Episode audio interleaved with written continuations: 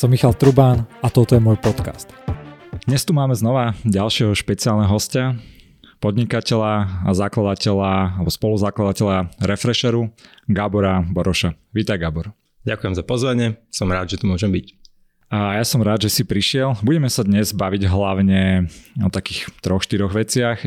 Jedna sú asi médiá ako také, druhá tým, že ty si z takej generácie o jednej nižšie ako som ja podnikateľov, tak trošku možno viac o tom, ako sa dajú manažovať mladí ľudia, ako, to, ako máte firemnú kultúru u vás vo firme. A a tretia bude asi aj ako vždy v tomto podcaste nejaké tvoje vlastné fungovanie, ako funguješ ty mentálne, fyzicky a prejdeme, verím tomu, že všetko. Ja dávam na úvod vždy také Snažím sa dávať také ťažké otázky. Jedna z takých z prvých, teda, ktoré som asi najťažšie dal Ríšovi Vargovi, slovenskému reprezentantovi triatlo, v triatlone, aj kamošovi môjmu. Preto som si to dovolil, som mu dal takú otázku, že uh, prečo nikdy nevyhral Olympiádu. A potom celý podcast bol tým poznačený. Tak tebe dám také uh, trošku ľahšiu asi ty keďže si z tej mediálnej, eh, mediálnej sféry alebo máš takú firmu, ktorá sa zaoberá uh, obsahom a ja viem, článkami, videami a podobne to pre, preberieme bližšie. Daj mi ty taký feedback na môj podcast. Ja tu mám veľakrát rôznych psychologov, ktorí mi dávajú zadarmo feedbacky uh, na moje mentálne zdravie. Tak ty mi skús mi tak, takto akože out of blue povedať, že čo by som mal zmeniť, aby tento podcast pozeralo viac ľudí, aby bol kvalitnejší? A chceš, tvojim cieľom je, že mať čo najviac sledovateľov, alebo mať nejaký čo najväčší impact? Je asi taká nejaká základná otázka. Alebo nejaký sweet spot medzi tým. Sa, sa mi páči, že si sa spýtal, že čo je cieľ. Ináč to trošku odbočím, lebo veľakrát, e, presne keď ja riešim nejaké konzultácie alebo stratégie vo firmách, bavíme sa o tom, že ako niečo vylepšiť, ale málo kto si predtým presne položil otázku, že čo je vlastne cieľom. Takže to sa mi veľmi páčila táto odpoveď. Nemám to ani ja poriadne premyslené, a, ale však to je tak vždy, vieš, obuvdí chodí bosine, ale myslím si, že moja oveľa väčšia, že ten impact, aby to bolo nejaké kvalitné, kvalitné info, ale za, sa, samozrejme zároveň, aby to aj veľa ľudí pozeralo. Ale ide mi skôr viac ako keby, že o tú kvalitu, ako o to, že aby to čo najviac ľudí pozeralo. Uh-huh. No podľa mňa to ide správnou cestou a že malo, malo kedy uh, je niečo, čo začne a hneď má nejaké obrovské čísla a obrovské dosahy a volíš si uh, rôznorodných ľudí, ktorých si sem voláš, čo je podľa mňa super a dostáva sa ten podcast medzi viacerých. A podľa mňa tým impactom vlastne ty nepotrebuješ mať nejaký obrovský uh, počet views, ale uh, aj v tých tisícoch môžu byť tí ľudia, ktorí to potom posunú ďalej. Hej, takže ten impact uh, naozaj môže byť, že jeden človek uh, špecificky to potom posunie ďalej, ja neviem, nejaký učiteľ alebo niekto, uh, kto sa stretáva s ostatnými podnikateľmi. Takže um, ak ten content budeš robiť kvalitne, tak uh, ten úspech potom po podstate sám príde. To už prišiel teraz, tak ja som s tým spokojný, ale otvoril si dobrú vec, že kvalitný obsah, ako sa vy pozeráte, alebo u vás vo firme, že čo, je, čo to znamená kvalitný obsah, že ako to, ako to vy vyhodnocujete? To je zase, že tá metrika, čo, čo sleduješ a môže to vychádzať, mm, keď trošku odzumujeme nejak biznisovo, tak médiá žijú štandardne z nejakej reklamy, že to je taký ten hlavný zdroj príjmov posledné roky a niektoré médiá sa fokusujú viac na príjem od e, predplatiteľov alebo priamo od čitateľov. Ak sa bavíme o reklame, tak sú to, že jednoducho page views. Hej? A keď máš KPI page views, tak uh, robíš obsah, ktorý priláka najviac očí a to je, to je vlastne mm, mm, napríklad problém aj Facebooku, hej, že oni mali nejakú metriku engagementu a ten obsah išiel nejakým smerom. A my keď sa na to pozrieme, že čo je ten kvalitný obsah, tak sme mali pocit, že tie page views nie sú úplne dobrá metrika a nedá sa ten biznis robiť uh, čisto z reklamy. A preto sme si povedali, že chceme robiť obsah, ktorý nebude fokusovaný čisto na page views, ale pôjde hlbšie, pôjde uh, bude tam nejaký extra mile za tým, že išli sme ešte ďalej za zdrojom a niečo vlastne sme našli a vyskúmali a to už sa nedá robiť, že čisto z page views a tam je tá metrika napríklad e, počet predplatiteľov, e, ktorí nás podporia alebo získame z toho obsahu. Takže zase um, to potom náš biznis nejakým smerom posúvalo, že začali sme sa fokusovať na inú metriku a teraz sa fokusujeme na to predplatné. Takže ten kvalitný, čo je kvalitný obsah, je pre niekoho niečo úplne iné. Záleží, že aj ty v akej fáze dňa si a, a čo ideš robiť, tak niekedy sa chce zabaviť, niekedy chceš čítať nejaký long read a niekedy chceš pozerať video. Jasne, chápem. Ale že tak typovo, keby že máš povedať, že keby keď človek chce robiť obsah, aby to veľa ľudí čítalo, sledovalo si, tak má to byť asi v takej kategórii, že to musí byť aj také ľahké, alebo že čo sú podľa teba, lebo veľa to počúva aj ľudí, aj marketérov, aj, aj akože podnikateľov, ktorí mm, si cez ten svoj obsah robia nejaký content marketing alebo čokoľvek, alebo však aj politici v kampani, že radi by písali posty alebo nejaký, nejaký akýkoľvek obsah, aby sa to šírilo veľa. Čo sú z tvojej skúsenosti vec, veci, že ten obsah by mal obsahovať to, aby to bolo také že virálnejšie, šíriteľné, alebo že keby bola tá metrika page views, že by bola čo najväčšia. Tak sú tam také easy hacks, hej, že zavoláš si nejaké známe meno, ktoré ti potiahne ten obsah alebo tú reláciu, čo je akože často použi- akože využívané. A, a potom sú témy, ktoré sú univerzálne a, a fungujú a, a to sú napríklad témy, ktoré sa viažú na nejaké emócie a, tých ľudí a, alebo nejaké hodnoty, ktoré väčšinou spoločnosti nejak uh, klešujú, um, lebo sú um, lebo veľa ľudí cíti uh, sa nejak, alebo je nastavený smerom k tým hodnotám a tá spoločnosť je uh, rozdelená. Takže akože emócie, uh, ľudia, ktorí už majú nejaký dosah, a témy, ktoré rezonujú v tom momente. Hej, že reakcia na niečo, čo sa aj tak rieši, tak kvázi naskočíš na tú vlnu. A toto je také, že easy, easy ways to go. A, ale samozrejme dá sa tie čísla robiť aj uh, že s obsahom, keď si povieš, že všetko toto nebudeš riešiť, alebo že nebudeš s tým pracovať, len to trvá dlhšie a tá rovnica je komplikovanejšia. Ja to tak vnímam asi aj v biznise, aj v tých produktoch, že keď chceš niečoho predávať a, je to asi rovnako aj v tých obsahoch, že veľa, tak musíš dávať proste do tej presnej rovnice aj, že ako tí ľudia na to reagujú, aký je, aký je na to trh, aké sú presne tie konflikty, na ktorých sa, aké sú tam tie emócie a naopak, že keď ti ide po kvalite, tak sa oveľa viac pozeráš dovnútra seba, hej, že, alebo na ten produkt, alebo že robíš niečo, čo ťa baví a nekúkaš už moc. Že, alebo ti to je oveľa menej jedno, že koľko ľudí to vidíš, že niekedy ti stačí, že aj 10 alebo 100, 100 ľuďom to pomohlo a nemusíš mať tie veľké metriky. A ešte k tým médiám takú vec, že ja som si pozeral teda, že Refresher aký má ako keby brand, alebo čo ty máš o tom napísané, že čo, čo vy robíte. A našiel som tam takú zaujímavú vetu, že tvoríte asi obsah alebo firmu pre nejakú mladú generáciu, ktorá nevidí svet čierno-bielo. A teraz v posledných mesiacoch, rokoch sú veľké debaty o tom, že čo je to vlastne vôbec čierno-bielo, že čo sú konšpirácie a čo je vlastne nejaká že sloboda prejavu. Ako jednak ty ako človek a možno aj vo firme u vás sa pozeráte na nejakú, nechcem to nazývať, že to je strašne škaredé slovo, že cenzúra, alebo že, že skôr ako vy triedite ten obsah, kedy si poviete, že to, toto nie je pravda, toto nedáme von, aj keby to možno malo veľa page views, že jednak, že máte nejaké mechanizmy alebo vo firme, že ako sa ty na toto pozrieš? No špecificky vo firme redakcia a prístup redakcie k obsahu je definovaný našim etickým kódexom, ktorý vychádza z etického kódexu novinára. My sme ho ešte viac sprísnili a toto cel, celá, mm, celý tento dokument a to sprísnenie a nastavenie si tých pravidel presne vychádzalo z toho, že, že síce som v mediálnom biznise, aj celý ten projekt je akože súčasťou toho ekosystému a hráč na mediálnom biznise, ale to nikdy nebol cieľ na začiatku. My sme sa tam v podstate nejak ocitli, lebo nezačínali sme ten biznis tým, že ideme do nejakého mediálneho trhu alebo konkurovať niekomu. takže tie pravidlá sú dané, aby boli jasné a naši redaktori sa vedia hýbať v nich a v nejakých mantineloch. Ako vy rozoznávate, že je niečo konšpirácia a niečo nie?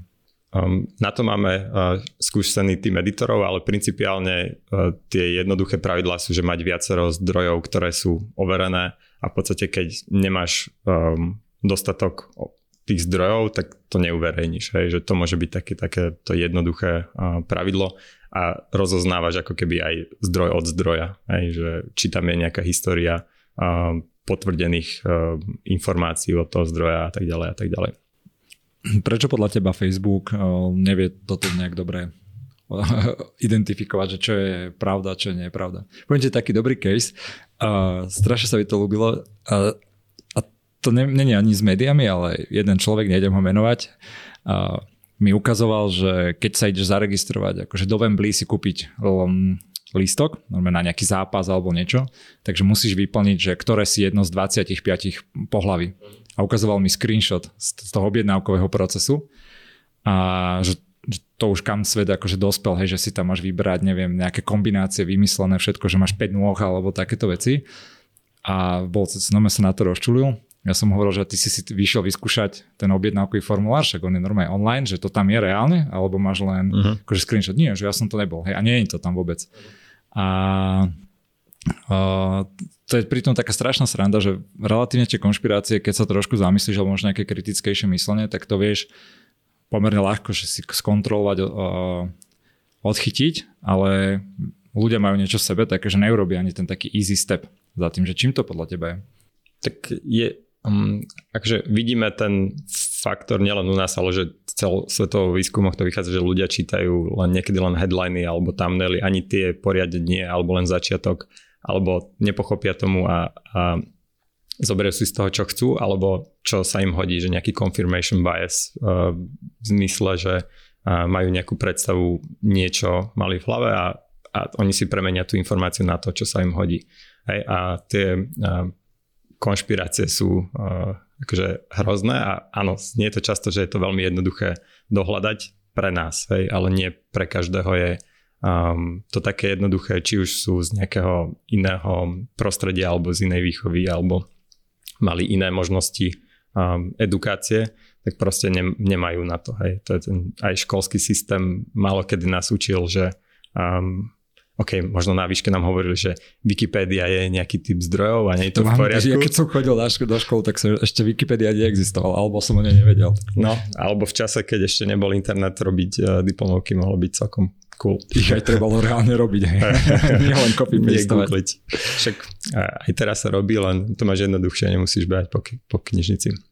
No vlastne e, to som, to som chcem, chcel k tomu dodať, že um, my sme v nejakej bubline a, a akože bubline ľudí, ktorí sú nejak podobne nastavení, alebo že snažíme sa prirodzene všetci obklopovať ľuďmi, ktorí sú podobne nastavení a majú nejaké podobné hodnoty ale proste nie každý um, mal možnosť počas svojho vyrastania naraziť na či už ľudí alebo um, niečo, čo ho naučilo rozoznávať um, kvalitu tých informácií alebo zdroj tých informácií. To ten, aj akože náražka na ten školský systém, ktorý máme. A ty si vlastne študoval asi ob generáciu ešte nižšie. Ty máš koľko rokov teraz? 30? Už 30. Už 30. No. Som ja z 20 na 30. Tak, ja mám 38, tak ešte sme v rovnaké... pomaly prehupneš tiež, ale level vyššie. Ale stále sú zatiaľ v rovnaké kategórii. Ty nevieš uh, z hlavy takto povedať, že koľko ľudí, verím tomu, že si to monitorujete, ale že si prečíta iba uh, nadpis alebo vidí ten thumbnail vo vašich článkoch? Hmm, tak my vidíme uh, tie čísla a vidíme potom, že koľko ľudí sa preklikne. Uh, vidíme to napríklad na webe, to vidíme relatívne exaktne. Na Facebook, Facebook má zase svoju metriku, kde vidíme nejaký reach a potom prekliky odtiaľ a je to v nízkych percentách, uh, ktoré sa preklikávajú pri nejakých že extrémne um, zaujímavých článkoch alebo hot témach, to môže byť že desiatky percent, mm. ale väčšinou sú to nižšie percent. Čiže 80-90% ľudí si prečíta nadpis obrázok. Aj to potom ináč komentujú tí ľudia, ale iba z toho, to, z toho nadpisu. Ale zase akože to neznamená, že um, si prečítali nadpis a nepochopili, ale že proste ich to nezaujalo. Takže tá metrika click-through rate hovorí skôr o tom, že nakoľko to zaujíme tých ľudí. Mm-hmm. Ty si aj vo viacerých iných svojich rozhovoroch hovoril, že vlastne u vás vo firme riešiš tak stratégiu a branding a uh, skús mi povedať z tvojho pohľadu, z tvojho pohľadu, že ako ty máš zadefinovanú stratégiu refresheru, možno, že ako vidíš celé to pole iných konkurentov a že v čom ste unikátni a, a že čo chcete vlastne dosiahnuť, ako to dosahujete. Hej, tak tá naša stratégia je, um, sa stále formuje a mení, lebo ten mediálny trh sa akože je pod rôznymi tlakmi. Na Slovensku tie tlaky sú možno menšie ako na niektorých iných lokálnych trhoch, napríklad v Maďarsku to majú ešte komplikovanejšie, ale celkovo giganti ako Facebook a Google na médiá majú nejaký vplyv, či už pozitívny alebo negatívny. A tá naša stratégia je taká, že sa fokusujeme na jeden brand a jeden názov Refresher. Väčšina médií, keď sa pozrieme na Slovensku, aby sme trošku ten scope osekali, tak majú nejaký hlavný brand, ale potom majú veľa sub-brandov alebo nakúpených uh, iných brandov, prípadne si vytvoria ďalšie a budujú ako keby mediálny dom alebo nejaké portfólio uh, webov a vyskladávajú tú návštevnosť dokopy.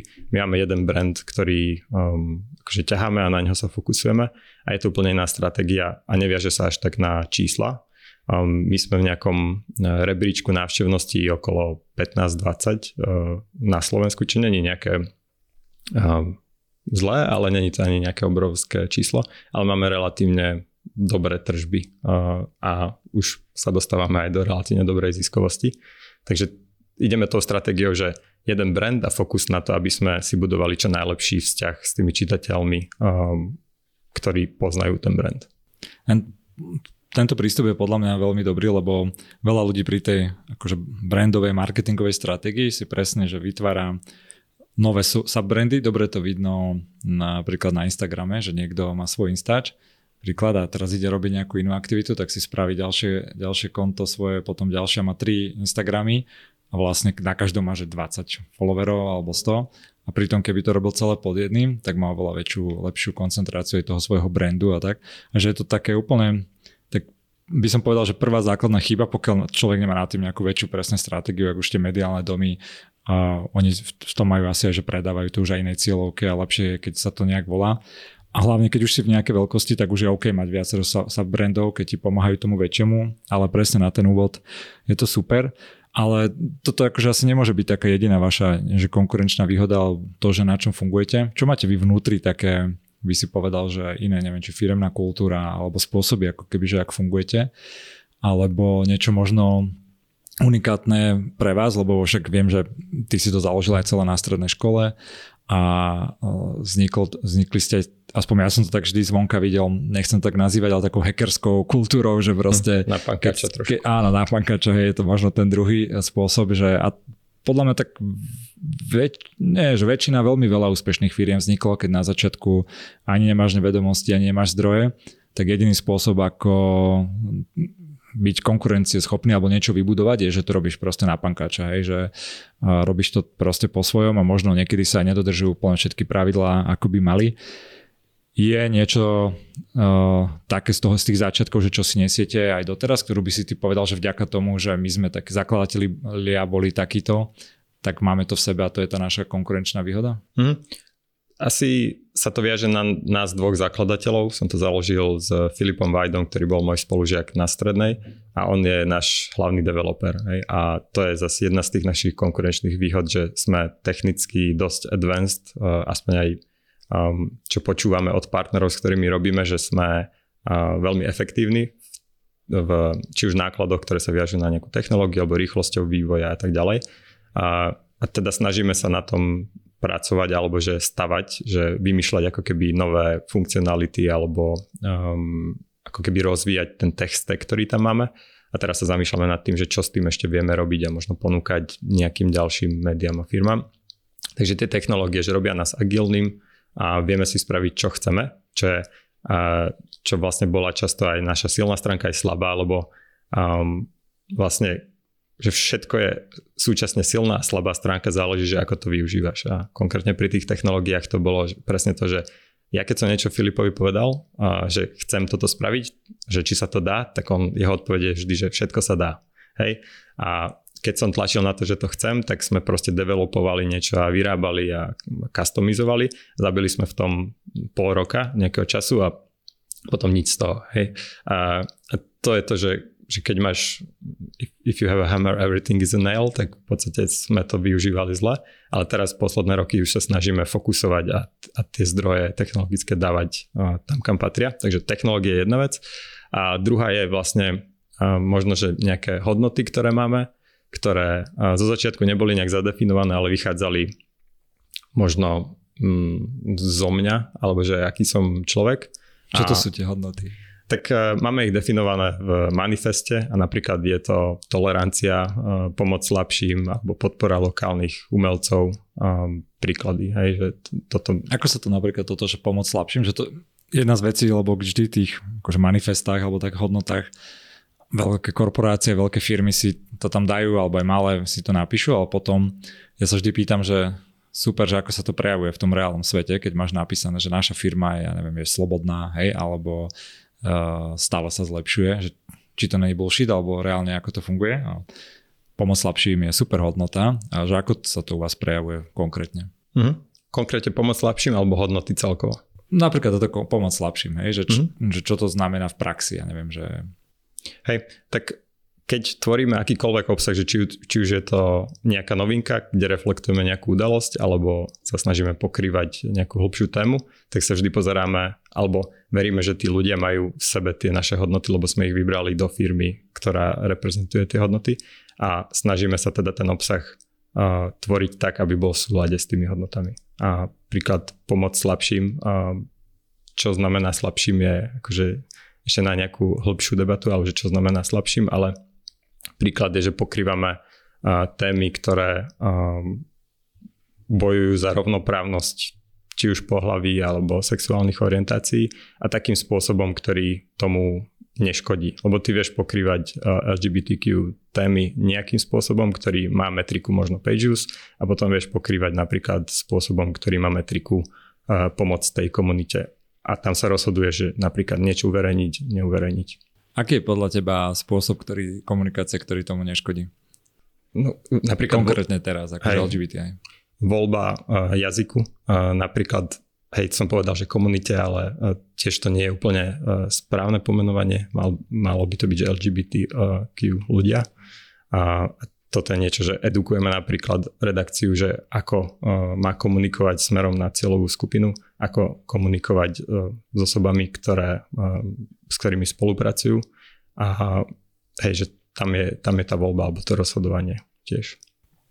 Ty si načtol aj do tej firmnej kultúry, ktorá aj u, mňa, u nás vo websupporte bola že ja som vždy vnímal ako taký stavebný, silný stavebný kameň toho nášho úspechu, že my sme boli presne, že taká otvorená firma, vždy sme mali v sebe zadefinované, že sa neustále vyvíjame, že evolúcia je u nás silná, že, lebo takisto som začal na strednej škole a bez toho, aby si sa posúval takým štýlom, že ja keď som si pozrel, že rok dozadu, že čo sme robili, že to bolo také peklo, že nechápem, že ako sme mohli byť akože úspešní a niečo vôbec dokončiť, keď sme fungovali takým spôsobom.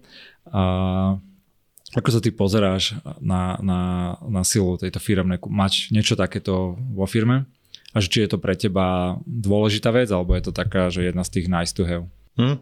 No, firemná kultúra je niečo, čo sa, že v podstate je v každej firme a nejak sa vyvíja, či chce alebo nechce ten founder a je dobré to čím skôr nejak uchopiť a zadefinovať, či už je to nejakým culture deckom alebo s formalizovaním tých hodnot a potom z toho môže byť nejaká pridaná hodnota alebo že konkurenčná výhoda dokonca pre tú firmu, ktorú vie riadiť ten founder. Lebo ak je to silná firemná kultúra, ktorá je neriadená, tak tá sa môže vymknúť spod kontroly alebo pri zmene stratégie, zmene uh, okolností, tak uh, zrazu tá firemná kultúra môže byť aj, aj uh, negatívna alebo už nebude fungovať v tom prostredí, keď sa niečo externé zmení. No a ja som si to uvedomil pár rokov dozadu a zapracoval som na tom, aby som to sformalizoval, presne spísal tie naše hodnoty, čo ako keby chceme dosiahnuť, čo reprezentujeme a nazval som to, že Culture Deck a to ma myslím, že inšpiroval Netflix v tom čase, oni mali tiež, myslím, že Culture Deck alebo Airbnb, to už neviem, ale tie sú to firmy, ktoré majú nejakú špecifickú firemnú kultúru. A následne potom tá firemná kultúra pomáha tomu, aby sme robili nejaké rozhodnutia, akékoľvek, ktoré majú vplyv na ľudí, ale aj obsah alebo stratégiu napríklad na hiring, firing, um, nejaké prostredie, ktoré dávame, nejaké benefity, riešenie problémov napríklad. Vždy sa vieš pozrieť na tú firemnú kultúru, ktorá je taký nejaký tmel medzi tým, um, medzi ľuďmi, medzi procesmi, medzi systémami. Tak, a ešte vlastne chcem dodať to, že um, že strašne veľa vecí sa dá skopírovať od druhej firmy, že akože aj keď je niekto inovátor, tak vlastne ten druhý, ktorý ide za ním, má oveľa jednoduchšiu úlohu, lebo len robí to, čo tomu prvému vyšlo. Ten prvý musí ako keby skúšať, polovica veci mu nevíde, ten druhý kopíruje, ale čo sa nedá okopírovať, alebo je extrémne ťažké, je tá firemná kultúra, čo môže byť ako keby kompetitívna výhoda pre, pre tie firmy. Takže preto to je podľa mňa veľmi dôležité. V tej firemnej kultúre, čo máš, čo ty vnímaš u vás, že sú také silné piliere? Hm, ja si myslím, že je to napríklad, že férovosť a ľudskosť, že sme s ľuďmi férovi v tom, že komunikujeme naše očakávania, komunikujeme náš feedback, snažíme sa vysvetľovať veci bez emócií, snažíme sa ľuďom ako keby dať priestor dávať a dostávať ten feedback a, tá ľudskosť je to, že niekedy tie pravidlá proste neriešia všetky problémy vtedy keď sme na nejakej hrane riešenia, tak sa skôr pozeráme na to ľudskejšie riešenie ako na to, ktoré môže byť, ja neviem, ekonomicky lepšie alebo uh, znie, že to naše pravidlo je jasné, ale keď, keď to nám neznie ľudsky, tak radšej sa prikloníme na to ľudské riešenie. A vlastne ferovosť a ľudskosť a potom tak, také, také niečo, čo je podľa mňa celkom dôležité, ja to nazývam, že agresivita, a, ale nie v tom zmysle, že, že ako keby si zlý na ľudí a tvrdý, ale že ideš agresívne za svojim cieľom, nebojí sa to povedať, nebojí sa tým ľuďom dať feedback, očakávaš nejakú proaktivitu, očakávaš nejakú energiu od tých ľudí. Keď sú e, ľudia v práci, ktorí sú znechutení alebo proste ich to nebaví, tak už vidíme, že to nefunguje a treba to riešiť a ísť tým problémom naproti. Hej, že to sú také tri faktory. Ferovosť, ľudskosť a, a možno tá nejaká agresivita. Hm. Máte to aj tak nazvané, že agresivita? Nie. Uh, už sme našli veľa tých pomenovaní, ktoré znejú lepšie, akože pr ale stále ma napadá to slovo tá, tá Pre, agresívnosť. Preto sa pýtam, lebo mne sa to ľúbi celko, že uh, tak je to také negativistické slovo asi vnímané a to není uh, moc dobré na tom, ale mne sa to páči, lebo viem, že aj ty robíš nejaké bojové športy a tam sa napríklad, ja ich preto robím, lebo teda okrem iného, že mňa baví sa hrať s tou agresivitou, v tom zmysle, že vidíš ju tam, hej, že vieš ju spracovať, či už je, máš málo, alebo veľa, alebo vidíš od niekoho iného, alebo si v nejakých situáciách, sparingoch, no, neviem, či už jiu alebo v hoci, ako neviem, kickboxe, tajskom boxe a, a boxe, a tam zrazu vidíš takú tú primárnu agresivitu v sebe alebo v niekom inom a čo ti to robí s telom, s hlavou a ja ju vnímam pozitívne, aj keď je to také negatívne slovo a sa mi páči, keď si to povedal, že vôbec ma nikdy by ma nenapadlo, že vlastne v nejakej firemnej kultúre vieš toto slovo povedať alebo sa ním zaoberať a pretávať to ďalej v takom pozitívnom slova, slova zmysle. Takže mne sa to, lebo každá firma má, vie, že neviem, slušnosť, dobro a tak, ale toto bola konečne možno taká nejaká prvá vec, ktorú som počul z takej firmnej kultúry, čo není bežné, že agresivita. Uh, takže to je, to je úplne super podľa mňa, niečo takéto. Môžem sa vrátiť k tým bojovým športom, lebo to je zaujímavá téma, ale ešte by som vlastne dodal, že, že každá z tých hodnot v tých firmách je, že ak sa, že podobne ako s tými metrikami, že keď sa to berie do extrémov alebo za nejakú hranicu, tak zrazu to prestane fungovať alebo začne to byť na škodu. A to môže byť či už s ľudskosťou, alebo s férovosťou, alebo s agresivitou. A z, späť k tým vlastnostiam, čo som niekde na začiatku povedal, že každá silná stránka je aj slabá stránka a to je zase k tej agresivite. Hej, že možno to je tá konotácia default uh, negatívna, ale keď ju používa správne, tak zrazu je to niečo pozitívne. Si už niekedy kričal po niekom mítingu, že si bol malo agresívny? Uh, nie, akože zase tá agresivita, keď je pozitívne použitá, tak to není o tom, že kričíš, ale proste ideš napríklad problémom naproti a nenecháš ich tak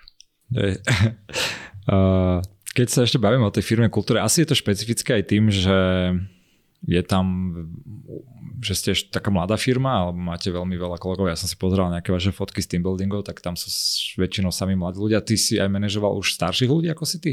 Hej. Aj dosť takých, že 40-50 nejakých seniorných takých manažerov? Máme aj, aj vo firme teraz takých. Hej. OK. Pýtam sa preto, lebo tá druhá otázka je, že je nejaký rozdiel v tom, ako sprístupovať a manažovať mladých. Teraz by som išiel až do takého, že teraz 18, 19, 20 ročných ľudí, potom takých, že 30, ako si ty cca, a potom tých 40, 50 z, tvojho, z, tvojho, z tvojej skúsenosti? Mm, áno aj nie. A, že v podstate všetci sú úplne iní a treba k ním pristupovať do istej miery nejak individuálne. Mm, máme, alebo poznám ľudí, ktorí sú cez 40 a mm, nechcem povedať, že mentálne, ale že tým nastavením sú, sú po, podobne ako, ako 20 roční a potom poznám nejakých 20 ročných, ktorí že keby, že máme nejak stereotypizovať, tak sú ako dôchodcovia. Hej, chápem, ale vedie veľká taká debata, že asi to možno hovoria iba tí starí, ja neviem, že tí mladí sú žiny, ja neviem, nechce sa im robiť, treba k ním úplne ináč pristúpať, musia mať inú firemnú kultúru. A platí toto z tvojej skúsenosti?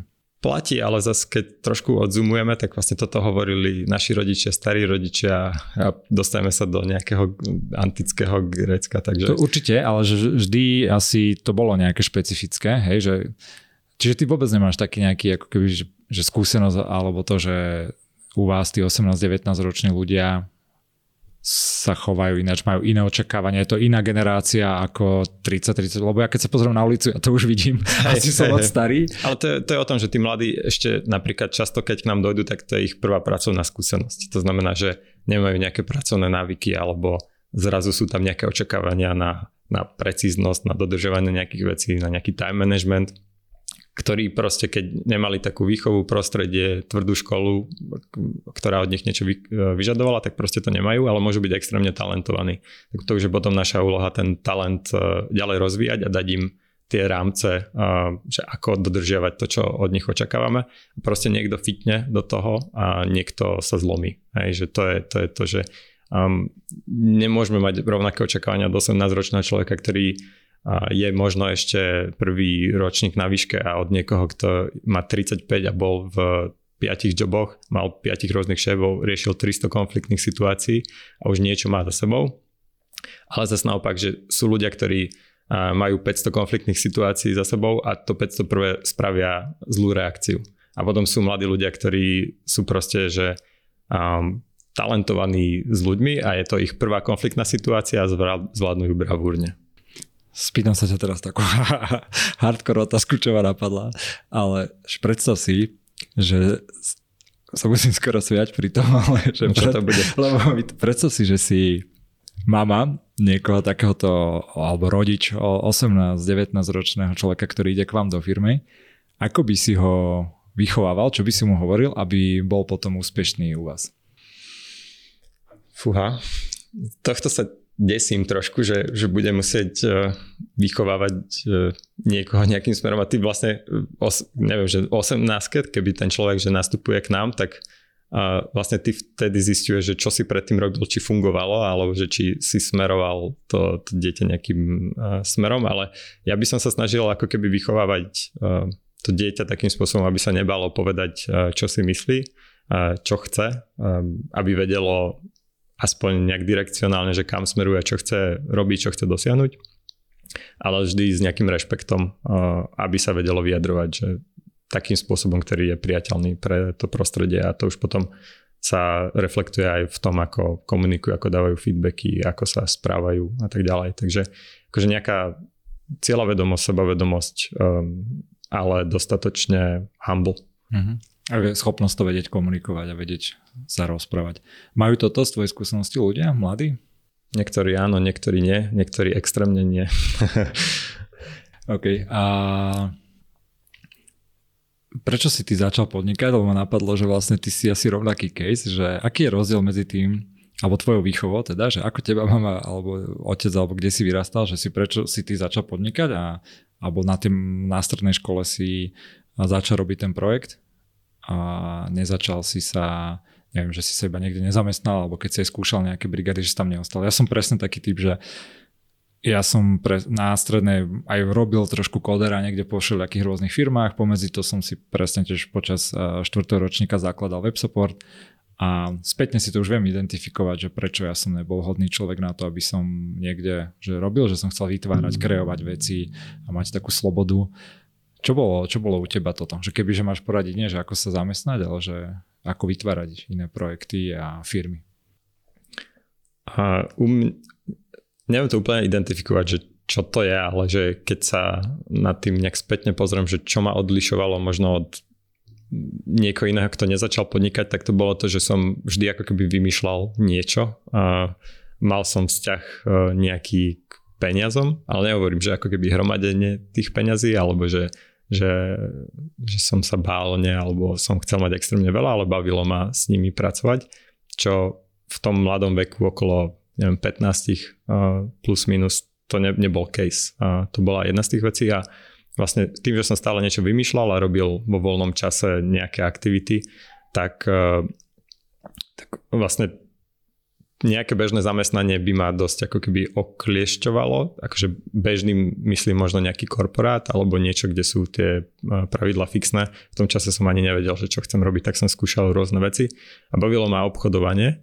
A som teda introvert, ale to obchodovanie mi išlo, lebo som vedel využívať nejaké páky alebo mechanizmy, ktoré Čo fungujú na ľudí. Čo zaujíma, lebo poznám viacej tým, to si ma prekvapil teraz, že obchodník, lebo vedia, poznám aj som tu mal napríklad Maťa Vtáčnika, a mám potom aj podcast a, s takým fyzioterapeutom Malarikom, že, a, ktorý má fyzioklinik, že to sú pre mňa také prototypy obchodníkov, že to sú takí ľudia, čo ti predajú všetko, lebo sami sú takí na to natchnutí, takí hustlery. Mm. A to je nejaký taký jeden spôsob a to vidím, že neviem, či sa s tým musíš narodiť, ale musíš mať k tomu také inklinácie. Oni teda vôbec nevyzerajú ako introverti. A mne sa napríklad vždy strašne ťažko robili pohovory s obchodiakmi, lebo oni ťa strašne vedeli sa predať sami seba a potom nič nerobili. Ale sú aj obchodiaci, ktorí, ktorí vedia predávať. No to ma prekvapilo, že ty ako intro, čo boli tie páky, a ako sa pozeráš ty na obchod ako taký, alebo robenie dealov, alebo čokoľvek? Mm-hmm. No teraz sa pozerám na obchod väčšinou z dvoch nejakých metrik, že ak niečo predávame, tak uh, ten selling point môže byť niekedy racionálny, že akože ideš na hard data, nejaké metriky a hľadaš, že um, na čo že čo je ten ako keby decision point, na základe ktorého ide uh, ten decision maker. Potom tam je druhá rovina je nejaká emocionálna, hej, že ten obchod často je aj o nejakých vzťahoch, um, o nejakých preferenciách, takže obidva faktory sú dôležité, najlepšie, keď ten obchodník vie ako keby predávať aj tie hard data alebo tie pridanú hodnotu toho produktu a služby, ale vie nadviazať aj vzťah. A potom tá tretia páka môže byť nejaká taká v pozadí, že um, možno ten decision maker je proti tomu a nevychádza mu to dátovo, ale je tam niekto nad ním, ktorý ho môže posunúť tým smerom, ktorý chceš. Takže vieš ho obísť, aby si spravil ten deal. A bavilo ťa na tom, ktorá z tých častí? Že, že keď je introvert, tá baví obchod, alebo že čo ťa na tom bavilo? No v tom čase ma bavilo asi to, že, že som z niečoho mal, malého, že som kúpil niečo za euro, spravil 20, hej, že, a potom som vedel kúpiť viac toho a predávať to napríklad. Hej, to boli či už okuliare alebo nejaké náramky a tak ďalej. Mm. Ty si začal tú firmu vlastne aj na strednej a myslím, že dlho ste to bootstrapovali a teraz uh, aj cez Crowdberry ste zháňali investíciu. Ja som pozrel, neviem, či už je to aj klosnuté a prečo vo firme, ktorá dlho roky vzniká, postupne rastie, prečo si sa rozhodol, že bude zháňať viac peňazí na, a na čo vlastne? Hmm. No my sme mali už investora prvého v 2017. Uh, mod, modrý koník, ktorý oh, pozdravujem viacerí. Oni boli investori. Hej. Okay. A, a tam sme vlastne s nimi začali spolupracovať na nejakej výmene know-how a sadli sme si ako ľudia zase k tým hodnotám a my sme chceli ďalej rásť a vlastne ten rast potrebuješ niečoho financovať, ak nerastieš nejak extrémne organicky. A oni verili tej našej vízii, vtedy nám dali 200 tisíc eur, ktorých polovicu sme rozbili na blbosti a druhá polovica nás trošku posunula ďalej. A vlastne Teraz sme e, vykupovali ich podiel jedného spoločníka, dostávali ďalšie peniaze na rozvoj. A ten deal, čo si spomínal, je vo výške takmer 2 miliónov eur. A tam je zase nejaká ďalšia vízia, že kam, kam môžeme rásť. A áno, dalo, da, vedeli by sme rásť aj ďalej organicky, aj teraz, aj v tom čase. Ale tak tie financie majú pomôcť rýchlejšie naplniť tú víziu. Mm, a nie vždy to je správna cesta získavať tie peniaze, ale je to celkom sranda.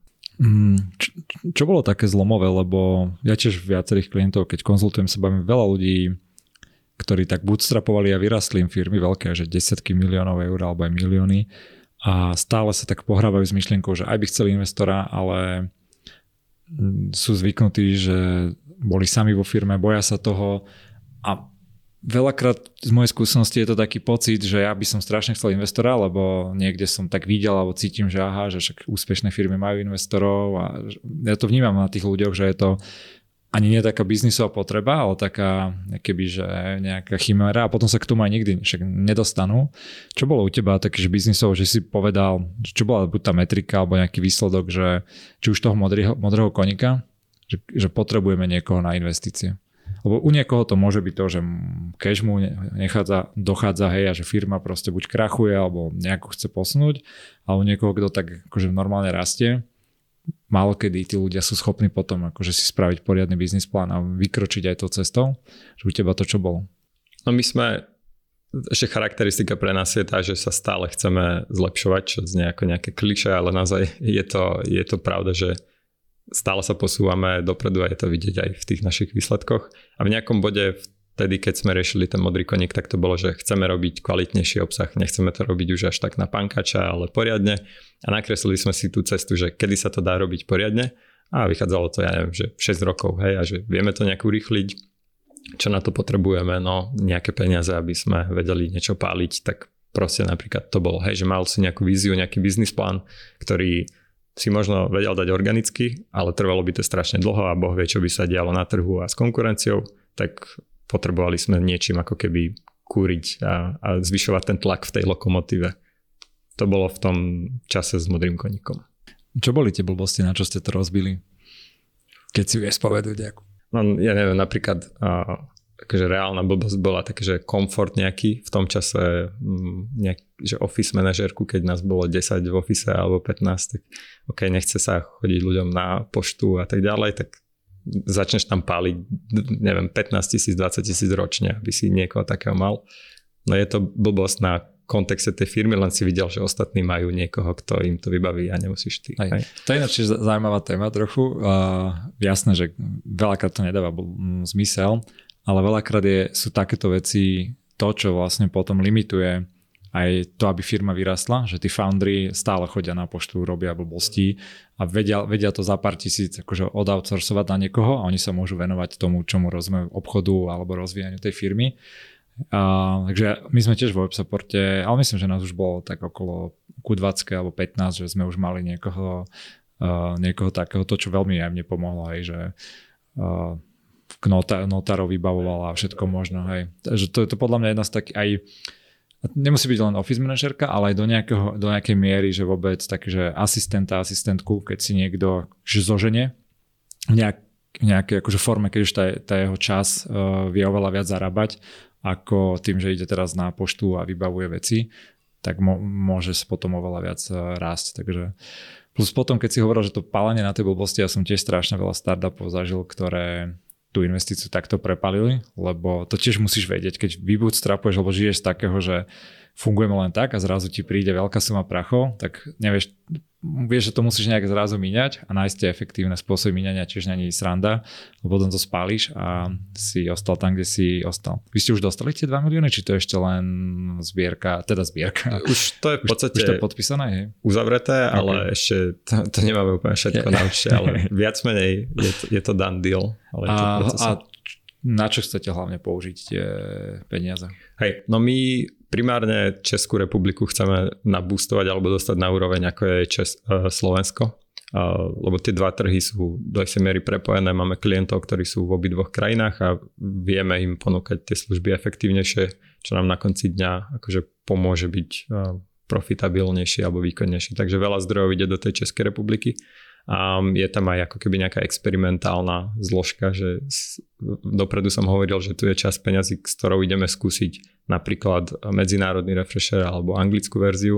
Okay. A čo som hovoril, že nevieme úplne, že ako to dosiahneme a že čo ideme robiť, ale že ideme robiť experimenty, ktoré keď budú fungovať, tak budeme alokovať zdroje, keď nebudú fungovať, tak buď prestaneme alokovať, alebo budeme alokovať niekde inde, alebo zdáme iný experiment.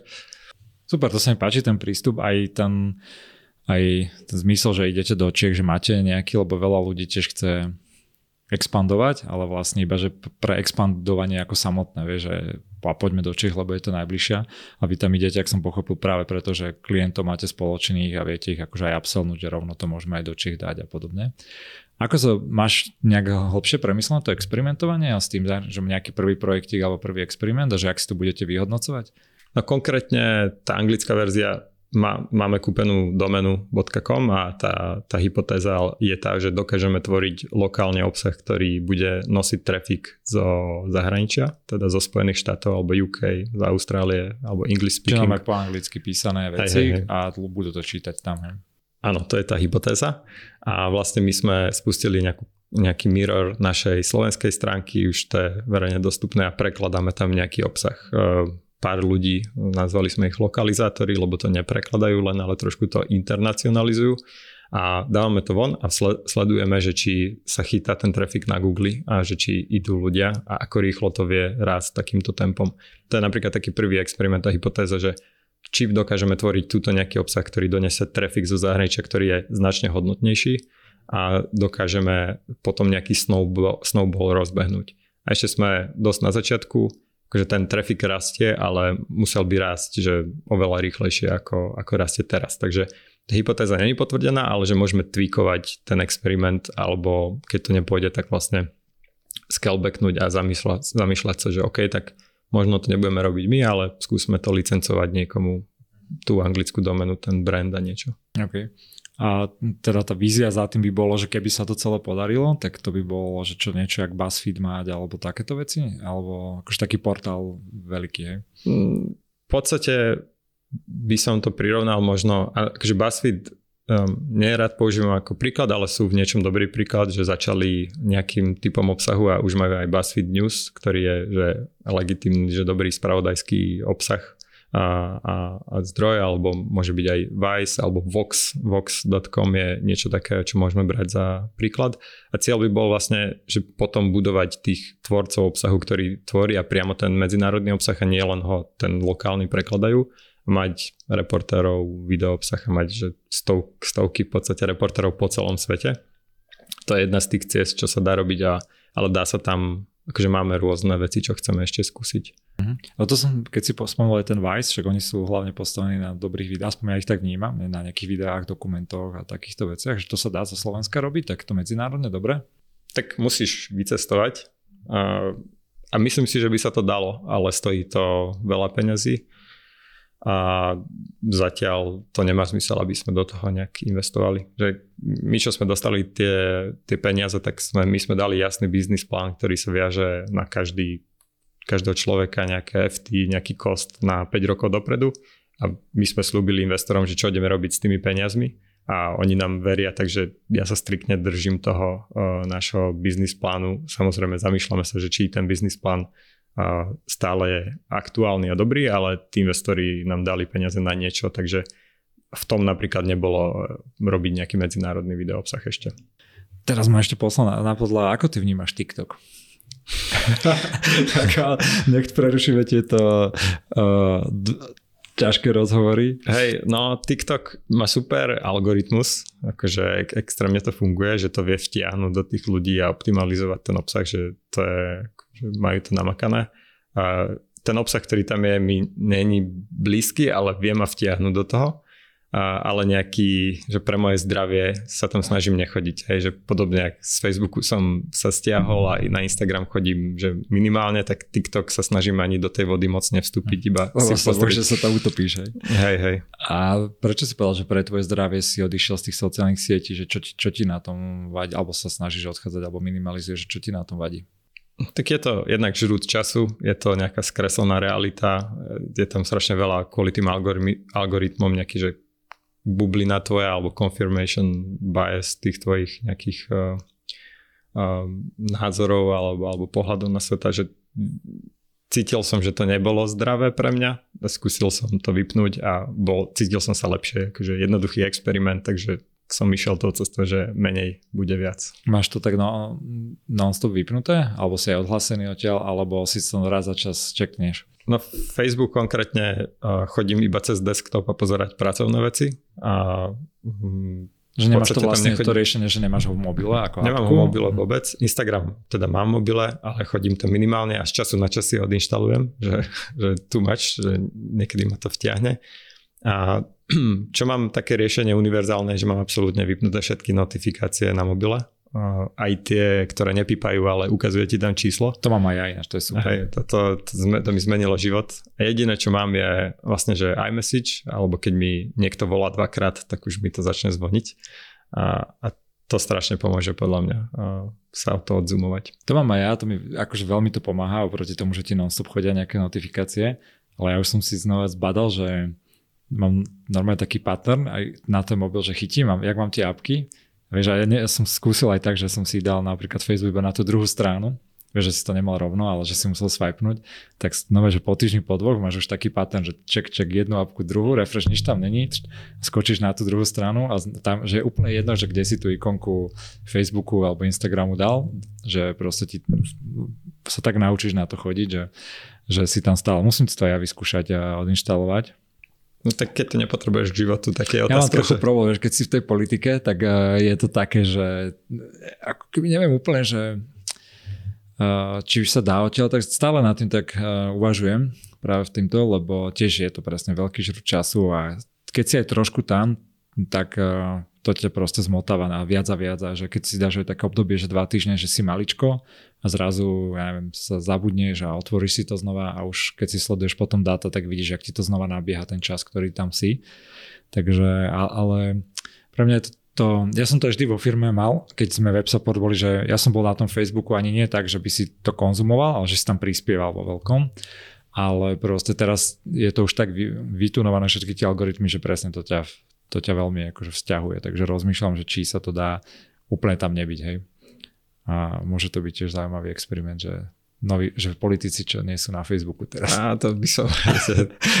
je to zaujímavé, ale nejdem ti odporúčať alebo neodporúčať nič, ale je ťažké, akože keď sa ti práca spája s tými sociálnymi sieťami, mm. tam, tam nebyť, to je no, určité. A hlavne pre nejakých marketérov, ktorí um, proste žijú s tými sociálnymi sieťami a majú nejaký, že musia, vlastne aj ich to zaujíma, a, ale vedia, že tam nechcú byť, ale potom tam chodia kvôli práci, tak tí to majú extrémne ťažké keď si hovoril, že si takto snažíš akože opravať hlavu trochu tým, že máš menej sociálnych sietí, máš ešte nejaké ďalšie také triky, ktoré robíš na to, aby si nebol taký vyprepínaný? No to je ten šport, eh, či už cyklistika, eh, do ktorej ma doviedla moja priateľka, som nechcel, ale keď si kupovala bicykel, som si kúpila ja. Tak... Cestnú cyklistiku. Aj, cestnú. A, a tie bojové športy. V podstate ten tajský box je pre mňa niečo ako meditácia a, a zvolil som si to preto, lebo aj v minulosti som mal blízko k tým športom, ale je to v podstate, že ťa to nutí sústrediť sa na niečo, čo není práca alebo není tvoj bežný problém a máš tam jednoduchý feedback, keď sa nesústredíš, že dostaneš nejakého facana. Takže pre, to je, že pre mňa je to tam ten druh meditácie, ten šport a konkrétne tie bojové športy. Mal si pri tých bojových športoch niekedy takú, že by si, aj, alebo ja neviem, možno si aj fajtil reálne, že nie je sparring, ale reálne akože súboj niekde nejaký? nie, uh, že to... nedostal som sa k tomu, uh. ale mal som nejaké že nápady, alebo že nejak som sa s tým pohrával, ale veľmi rýchlo uh, som zmenil názor, keď som sa dostal do sparingu s niekým, kto je o niekoľko levelov ďalej. A akože poznám ľudí, ktorí si povedali, že OK, pôjdu na zápas a, a reálne, keď to chceš robiť dobre, čo akože my ako ľudia chceme robiť dobre, tak sa na to musíš pripravovať, sústrediť, makať, jesť, spať, nespať a tak ďalej. Takže a, je to niečo pekné, ale že možno keď budem mať viac času, tak si dám taký challenge. Ale ja, teraz nie. Ja som bol práve, že však ja som pretekal veľa triatlony a tak, ale veď na také amatérskej úrovni, iba že sám so sebou, že nikdy som to nejako nevy, nevyhrával alebo nechcel vyhrávať keď som začal tie bojové športy robiť, tak som si vždy hovoril, že to je strašne super, že tuto nemusím nikdy pretekať, nikdy nemusím s nikým súťažiť a tak, že to si robím len pre tú srandu a pre ten sparring. Ale úplne vidím, jak mi to už teraz začína prepínať, že vidím ten rozdiel toho tréningu iba technického, toho sparingu a potom aj akože reálneho fightu, alebo keď ten sparing sa začína vyhrocovať trošku, tak vidím, že to je zase úplne iný level, čo sa tam deje a aj skill a všetko a strašne ma to tam laká.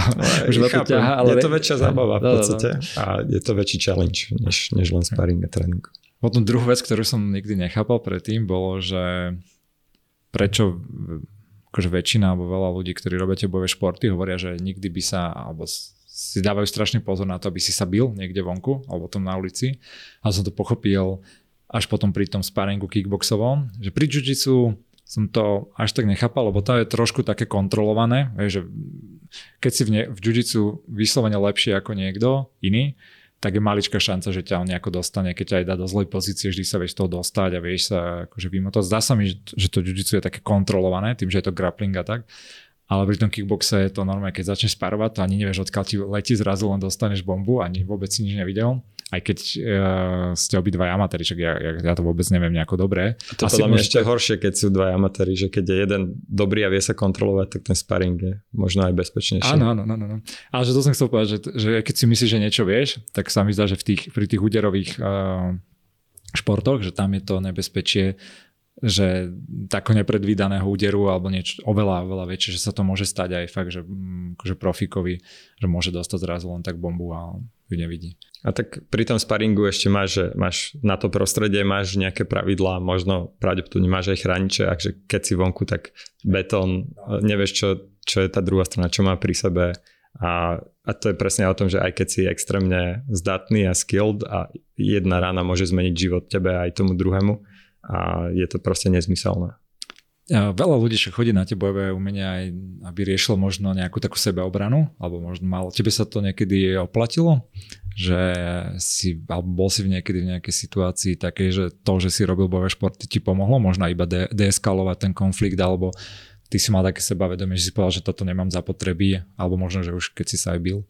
No priamo do nejakého fyzického konfliktu som sa myslím, že ani nedostal, ale myslím si, že mi to pomohlo viackrát presne v tom, že ti to dá nejak, nejaký kľud uh, v tej situácii, podobne ako na sparingu, že je šanca, že sa niečo deje a nemôžeš byť extrémne v strese, ale musí sa sústrediť na tú situáciu a presne to vieš trošku deeskalovať alebo sa zamyslieť nad tým, že toto není rozumná cesta a vycúvaš uh, z toho konfliktu. Takže myslím si, že tie bojové športy, že môžu byť veľká pridaná hodnota nie preto, že sa budeš vedieť byť vonku, ale že budeš uh, mať chladnú hlavu a budeš vedieť sa rozhodnúť správne.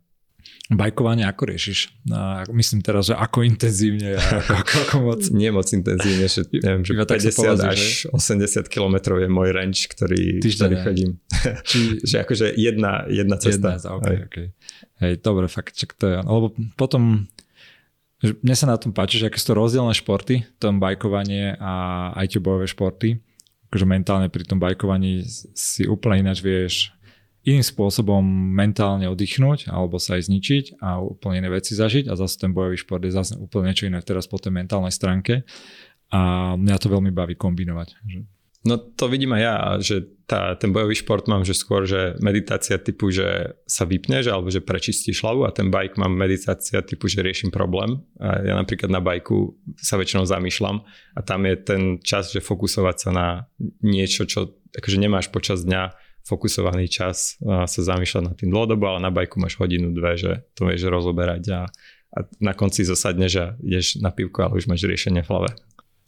Hej, to, mne sa napríklad príbehu veľakrát stáva, že príbehu moc nie, ale príbehu ešte idem zabehnúť a potom keď dobieham, presne posledný možno kilometr, 2-3, keď už tak spomalene, len akože vykúsam, dobieham, tak vtedy mi strašne začne veľmi veľa kreatívnych vecí v nové projekty. Veľakrát sa mi stalo, že som došiel domov a ani som nešiel do sprchy, rýchlo som to zapisoval. Väčšinou potom z tých projektov nič není, ale vtedy mám pocit, že som vymyslel normálne, že najväčšiu vec na svete. Uh, Okrem teda športu, ty spomínaš veľakrát meditáciu, robíš aj takú čisto že sediacu, zázanovú meditáciu? Robieval som alebo skúšal som to a prešiel som skôr na tento akože spôsob e, bojového športu alebo, alebo športu, cyklistiky, lebo akože meditácia záleží, že prečo ju robíš. Ja som ju robil preto, aby som si prečistil hlavu a možno nejak odbúral stres um, a nemyslel stále na prácu. A vlastne to, čo som dosiahol tou um, sedavou alebo nejakou aj guided, tak vlastne dosahujem tým športom. A som zistil, že vlastne tá meditácia môže byť pre každého niečo iné, že pre niekoho to môže byť možno hudba, kde sa vie ako keby uvoľniť a dosiahnuť um, nejaké väčšie ukludnenie.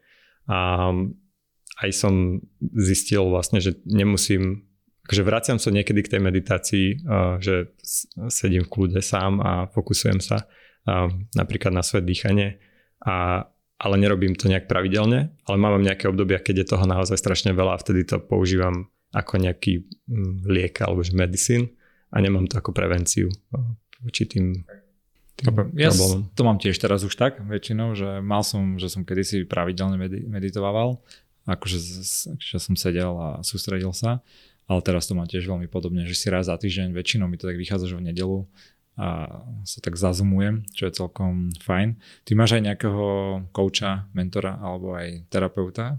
Mm, tak terapeuta som mal, alebo mám, že aj som ich menil, ale to je skôr čisto to psychické. Mm-hmm. Nejaký business coach nemám, ale čo som praktizoval je, že som sa ozýval ľuďom, ktorých som myslel, že mi vedia pomôcť.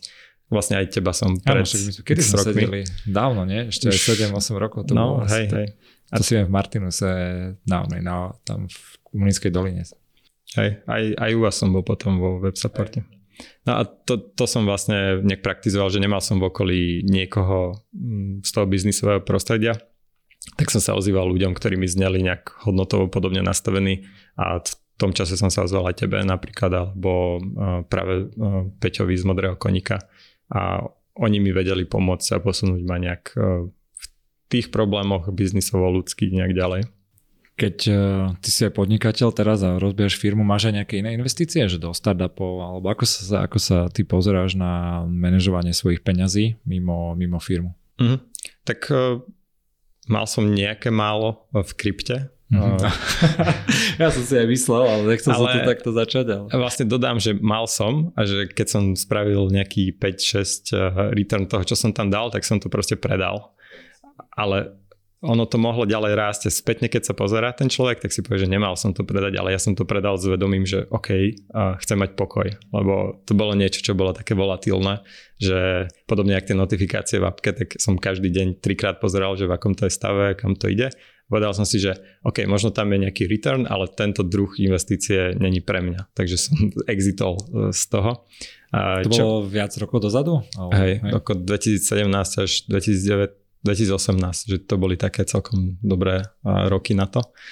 A teraz tam mám nejaké málo, ktoré som si povedal, že, že aspoň niečo a nechávam to tak, že, že nemám um, ani ten bolot, ani nič uh, k dispozícii, aby som sa na to nepozeral a je to také, že long term niečo. A potom akože akciové trhy, že mám nejaké firmy, ktorým verím, aj som si spravil nejaký research, keď som mal nejaké obdobie, že, že som si niečo uh, hľadal tak mám niečo v akciách. A, Máš priamo vo firmách či v etf Či? V akciách priamo, priamo vo hej? firmách a máme nejaké etf ktoré sú... Čo je akože, nejaká taká firma, kde si zainvestoval? Akože dobrý return mám na Tesla, klasicky. A potom je Ameresco, to sú uh, vlastne robia biznis v Spojených štátoch s, so štátom a akože green energy a tam mám že celkom dobrý return a potom také blue chip stocks ako Microsoft alebo Apple um, to je celkom také, že safe. Taký štandard, hej. Ale prerobil som aj strašne veľa na rôznych iných, uh, ktoré no, teraz dosť cítiť, že popadali. Ja napríklad teraz nepozerám na tie veci. Aj, vôbec, je to tiež dobré, no. To je, presne keď máš takú stratégiu, že dlhodobo, ja to mám takisto, že investovanie mám, že na také vysokorizikové krátkodobo ja riešim cez firmy, do startupov, do projektov a podobne a ostatné mám iba, že na ETF, ani ja priamo ani do firiem, mne sa to nechce pozerať a čítať a aj hej, že väčšina ľudí potom inklinuje k takým veciam, že presne, že do Tesly a tak, že ono to je z môjho pohľadu aj, mm, že čo, trochu tomu človek rozumie, ale aj náhoda, hej, že tá Tesla, v akom čase to tam dáš a, a tak Boh vie, ak to bude v budúcnosti, ale že tam sa dalo brutálne zarobiť na nej, aj keby si to urobil tak iba z lásky k elektrickým autám alebo k tej značke alebo k Maskovi, tak sa to vtedy oplatilo, ale že podľa mňa to 90% ľudí nemalo ako racionálnu voľbu a preto nemám ja na to čas, takže ja to dám iba tak do etf a krypto to isté, že ja vôbec neriešim krypto, lebo to je proste také kasíno, aj sa to teraz tak a, ukazuje, ale hej, že z rovnakého dôvodu, ja som videl, ja som mal vlastne spoluzakladateľ u mňa vo firme, ktorý ma, riešil Bitcoin, že ho majnoval, keď Bitcoin bol že 20 eur alebo dolárov vtedy a v jednom čase vystúpal na 300 a on tak polovičku toho predal a mal akože desiatky až 100 tisíce z toho, hej, lebo on ich mal veľa v tej dobe to predal, na druhý deň to bolo, že 900, ďalšie 1200.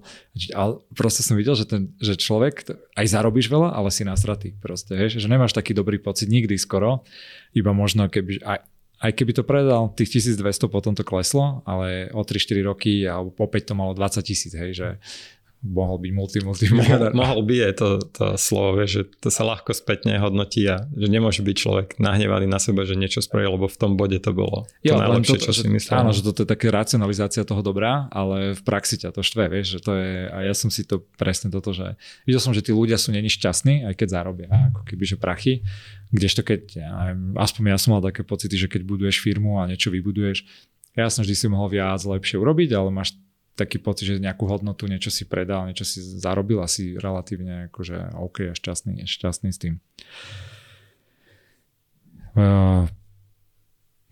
Kebyže vy teraz riešite vlastne aj takú zahraničnú expanziu a z tvojej skúsenosti, keď by si povedal alebo vidíš niečo, že čím sa dá inšpirovať zo zahraničia, možno špeciálne v médiách, v dobrom obsahu, v tom, čom sa ty hýbeš ten, ten trh sa hýbe strašne smerom k tomu, že tí jednotliví novinári ako keby odchádzajú na voľnú nohu a skúš, skúšajú to po svojom. V Spojených štátoch Substack na, na newsletter tak veľa novinárov ako keby exituje tie svoje stable joby v nejaký, u nejakých publisherov a to je taký nejaký trend, ktorý vidím, ale myslím si, že sa s tým dá nejak e, pracovať aj z pohľadu publishera. A potom samozrejme Google, Facebook, e, to je s nimi stále boj a kooperácia, niečo medzi tým. A berú veľa z e, tých rozpočtov, ktoré by mohli ísť do médií, a, ale zase potom tie lokálne trhy, keď sú dobre nastavené, tak sa snažia um, napríklad agentúry alebo klienti smerovať aj na tie lokálne médiá. A hej, akože ten, ten mediálny trh sa stále mení a my máme tú výhodu, že sme ešte relatívne malí, nemáme printy, takže sme agilní a nemáme nejak, nejaký, nejakú históriu v strojoch a, a papieri a tak ďalej. Daj nejaký tip na knižku, ja som pozrel na tvojom Instagrame, že, si nejak, že máš nejaký zaujímavý prístup k čítaniu, čítaniu kníh, nejakom poste som videl, tak skús, ja neviem, či to platí a neviem, aký starý post to bol, neviem, či vieš, o čom hovorím, ale skús viem. povedať, že teda, ak sa ty pozeráš na čítanie kníh.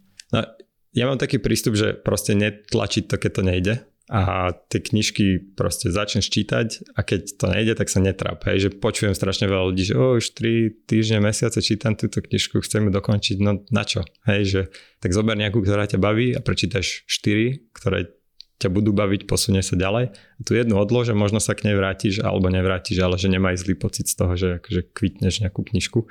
A toto je nejaký taký môj princíp, že proste čítam knižky, ktoré bavia a, a že rýchle ich prechrúmem um, a switchujem medzi viacerými knižkami. Lebo to je podľa mňa ešte častý problém, že niekto číta nejaký typ knihy a nemá na to vždy náladu. Takže switchujem medzi biznisovými nejakou psychológiou alebo potom nejakými príbehmi alebo niečom, niečom že iné chcem čítať večer, iné chcem čítať cez víkend, iné chcem čítať na dovolenke. Hej. Takže že ísť tou cestou, kde je najmenší odpor uh, pri, pri knižkách. Máš, ja som mal vždy takýto, že vždy, keď som niečo rozčítal, tak som to aj chcel dočítať a keď som to nedočítal, tak som to bral, že som tú knihu neprečítal alebo bola zlá. Teraz už som viac v tomto režime, čo ty, ty hovoríš. Keď si ty povieš, eh, že ťa nejaká kniha nebaví, máš to aspoň tak, že ju ako keby tak dopozeráš, že pozrieš aké kapitoly, že preskroluješ do ku koncu, pozrieš si nejaké texty, alebo je to také, že to zabiješ rovno a to je druhá vec, že akože kľudne skipujem tú knižku, že keď ma nebaví nejaká kapitola, tak pozriem sa, že aké sú tam ďalšie, idem, idem na ňu a preskakujem aj v tomto zase ten odpor, že odpor v rámci tej knižky, tak nebaví ťa časť, chod na inú. A áno, že sú také knižky, ktoré som si prečítal, lebo som videl tú, tú pridanú hodnotu, ale že nebavila ma, tak som sa k nej postupne vrátil a nejak prechrúmal, ale to boli skôr také, že nejaké strategické veci alebo oldschoolové manažerské veci, nejaké porterové stratégie, takto, že chcel som mať tie základy, tak som sa s tým potrapil. Mm-hmm. Tak daj nejakú jednu, dve knižky, ktoré ťa posledné, ktoré si čítal, ktoré ťa bavili tak, že si ich prečítal Celé? Na, hej. Kedy to bolo? Hlavne povedz, že to je 5 rokov som už takú nevidel. Nie, nie, akože posledne, čo, čo ma tak že naozaj bavilo, bolo, že 4000 Weeks sa to volá a vlastne princípe tá knižka je o tom, že v priemernom živote máš 4000 týždňov a že nestihneš spraviť všetko a je dôležité teda rozhodovať sa, že čo ideš robiť, ale zase nie je to až také dôležité, lebo takže na konci dňa máš iba 4000 týždňov a je krása v tom, že máš limitovaný čas a na konci aj tak akože nezostane po tebe moc toho veľa. Takže to, to bola taká, taká knižka, ktorá ma bavila, alebo aj ten message za ňou uh, sa, mi, sa mi celkom páčilo. Um, psychológia peňazí uh, je podľa mňa niečo, čo by mohli prečítať všetci. Je to dobrá kniha, ja som ju videl a teda akože som rozmýšľal, že si ju aj kúpim. Za mňa je to, že celkom easy read uh, a nie sú tam blbosti, nie tam vlastne je to relatívne tenká knižka a môže dať ľuďom nejaký kontext v tom, že čo pre nich znamenajú peniaze, alebo že čo, prečo chcú vlastne peniaze, koľko peniazy chcú a, a ako s nimi narábajú. A, takže to môže podľa mňa pomôcť e, veľa ľuďom. Napríklad tieto dve. Potom mám, a, že biznisová taká nejaká klasika, ku ktorej, ktorú stále odporúčam nejakým novým manažerom je High Output Management od Andy, Andy Grow. To je super, no. A, to je také, že veľmi tenká knižka, není tam žiadny balás, sú tam konkrétne príklady a že nejaký procesný manažment základy, tak si z toho vie zobrať človek. To je veľký masterpiece, to tá kniha, to som mi presne, že stará, ale stále veľmi stále, funguje. Stará dobrá, no. Hej. Keď si pri tých knihách aj tom, že koľko máš limitovaného času, jedna z vecí, ktorú mne raz vybuchol mozog, z toho bolo to, a presne pri knihách som čítal podobný článok, že neviem, ja prečítam ročne v priemere okolo 20 kníh, takých, že ich aj dočítam, alebo ich považujem, že som nimi prešiel. A vlastne keď si uvedomíš, ja neviem, že ročne 20 kníh a máš pred sebou, ja trepiem, že 30 rokov, hej, čiže máš koľko to je, 600 kníh a hej, a že vlastne si povieš, že vlastne do, je to iba nejaký, možno ich je 400, možno ich bude 700, ale že máš limitované vlastné množstvo kníh, ktoré prečítaš a vtedy som si uvedomil, že ja nechcem čítať žiadne zlé knihy, lebo z tých 600 kníh, ktoré mám a že proste zaoberať sa nejakou vecou, čo ma nebaví, čo je zlá, to je brutál. Ale mne to, tiež som teraz kamošovi hovoril toto a on úplne ostal ego barený, keď si vlastne uvedomil, že nemáš nekonečné množstvo tých kníh, filmov, to isté platí vo všetkom, ktoré môžeš akože za ten obmedzený čas pozrieť. Tak to ma celkom posunulo do toho, viac sa venovať tomu čítaniu aj väčšej kvalite a presne vyhadzovať a preskakovať a niektoré knihy, ktoré proste nedávajú zmysel.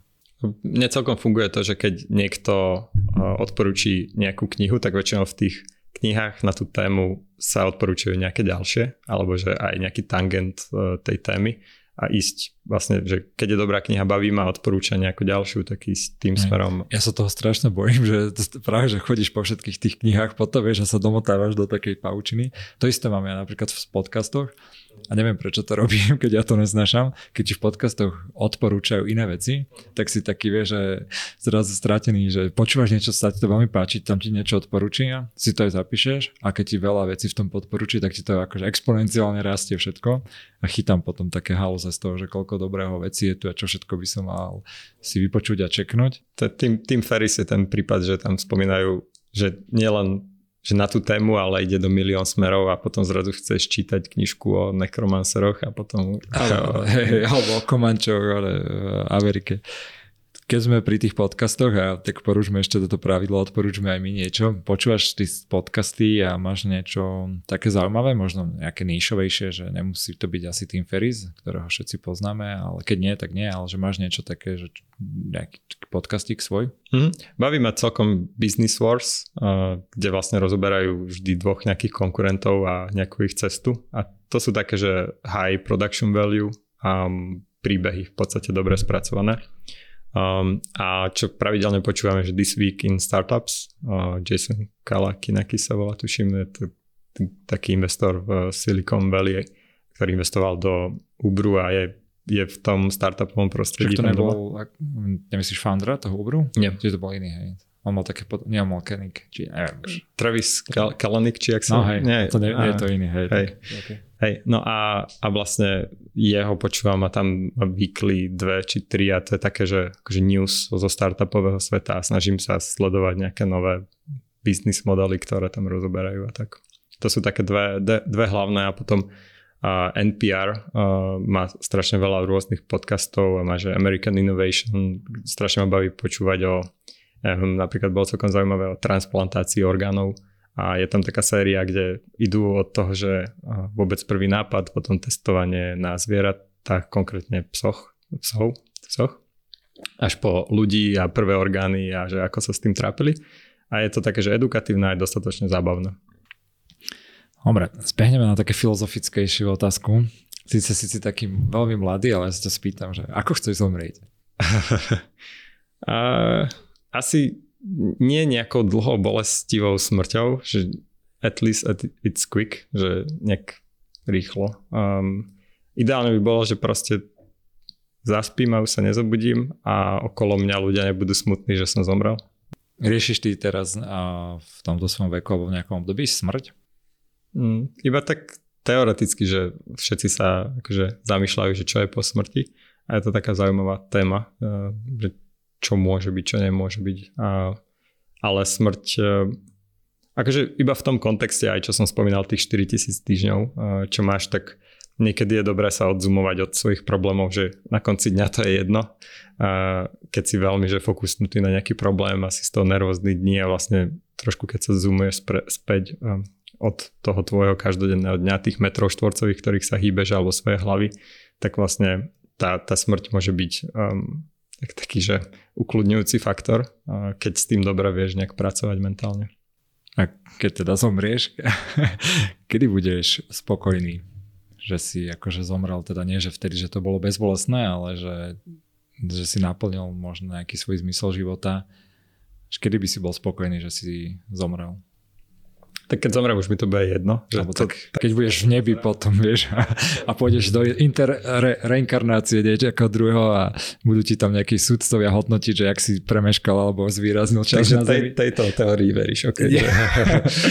a, neverím, ale že v teoretickom prípade, že keby si potom po tom svojom živote mohol na seba pozrieť, tak čo si, kedy by si povedal, že to stalo za to? Mm, akože nesnažím sa že nejak extrémne trápiť s tým, že aby som zmenil svet alebo dosiahol niečo obrovské, že zostane po mne firma, teória, Nobelová cena alebo niečo. Že si myslím, že každý z nás dokáže zmeniť svet niekomu nejakým spôsobom či už je to nejaká jednorazová interakcia, alebo v mojom prípade dávať priestor na prácu ľuďom, ktorá ich baví x rokov a nejak sa rozvíjajú. Um, alebo nejaké malé dobrá, keď si vonku a vidíš niekoho, komu môžeš pomôcť. Takže, takže to je podľa mňa dostačujúce, že akože nebyť zlý alebo robiť, pomáhať ostatným je také, také že keby sa tým všetci riadia, tak asi máme krajší svet. Myslíš, že sa tým všetci neriedia? No, tak riadia že... sa svoj, akože robiť dobre primárne sebe, by som to asi povedal, čo je v konflikte niekedy, že čo je pre jednoho dobré, je pre druhého zle. Takže ľudia ako keby riešia to svoje ego, ego asi a primárne nejakú svoju motiváciu. Ja mám takú, nie že to ja, ale je ale je taká teória, že vlastne aj ostatným chceš pomáhať preto, aby ty si sa mal vlastne hey. dobre, takže no. vlastne máš pravdu. Tak, a... tak ale to je skôr tá, tá dobrá cesta, hej, že alebo nie, zase filozoficky, že čo je dobré alebo čo je zlé, ale uh, áno, hovorí sa o tom, že tí, ktorí darujú, tak darujú preto, lebo uh, sa oni na konci dňa uh, cítia dobre, ale akože radšej sa asi prikloníme k tej verzii, ako byť Jasne. nejaký úplne egotistický. Môžeme, môžeme potom nazvať uh, nejakú verziu podcastu, že na pive alebo na vine a môžeme potom viac rozoberať uh, aj takéto veci. Uh, díky moc, že si tu bol, že si pošeroval znova kopec zaujímavých uh, vecí a určite to ocenia aj posluchači. Ďakujem za pozvanie a držte sa.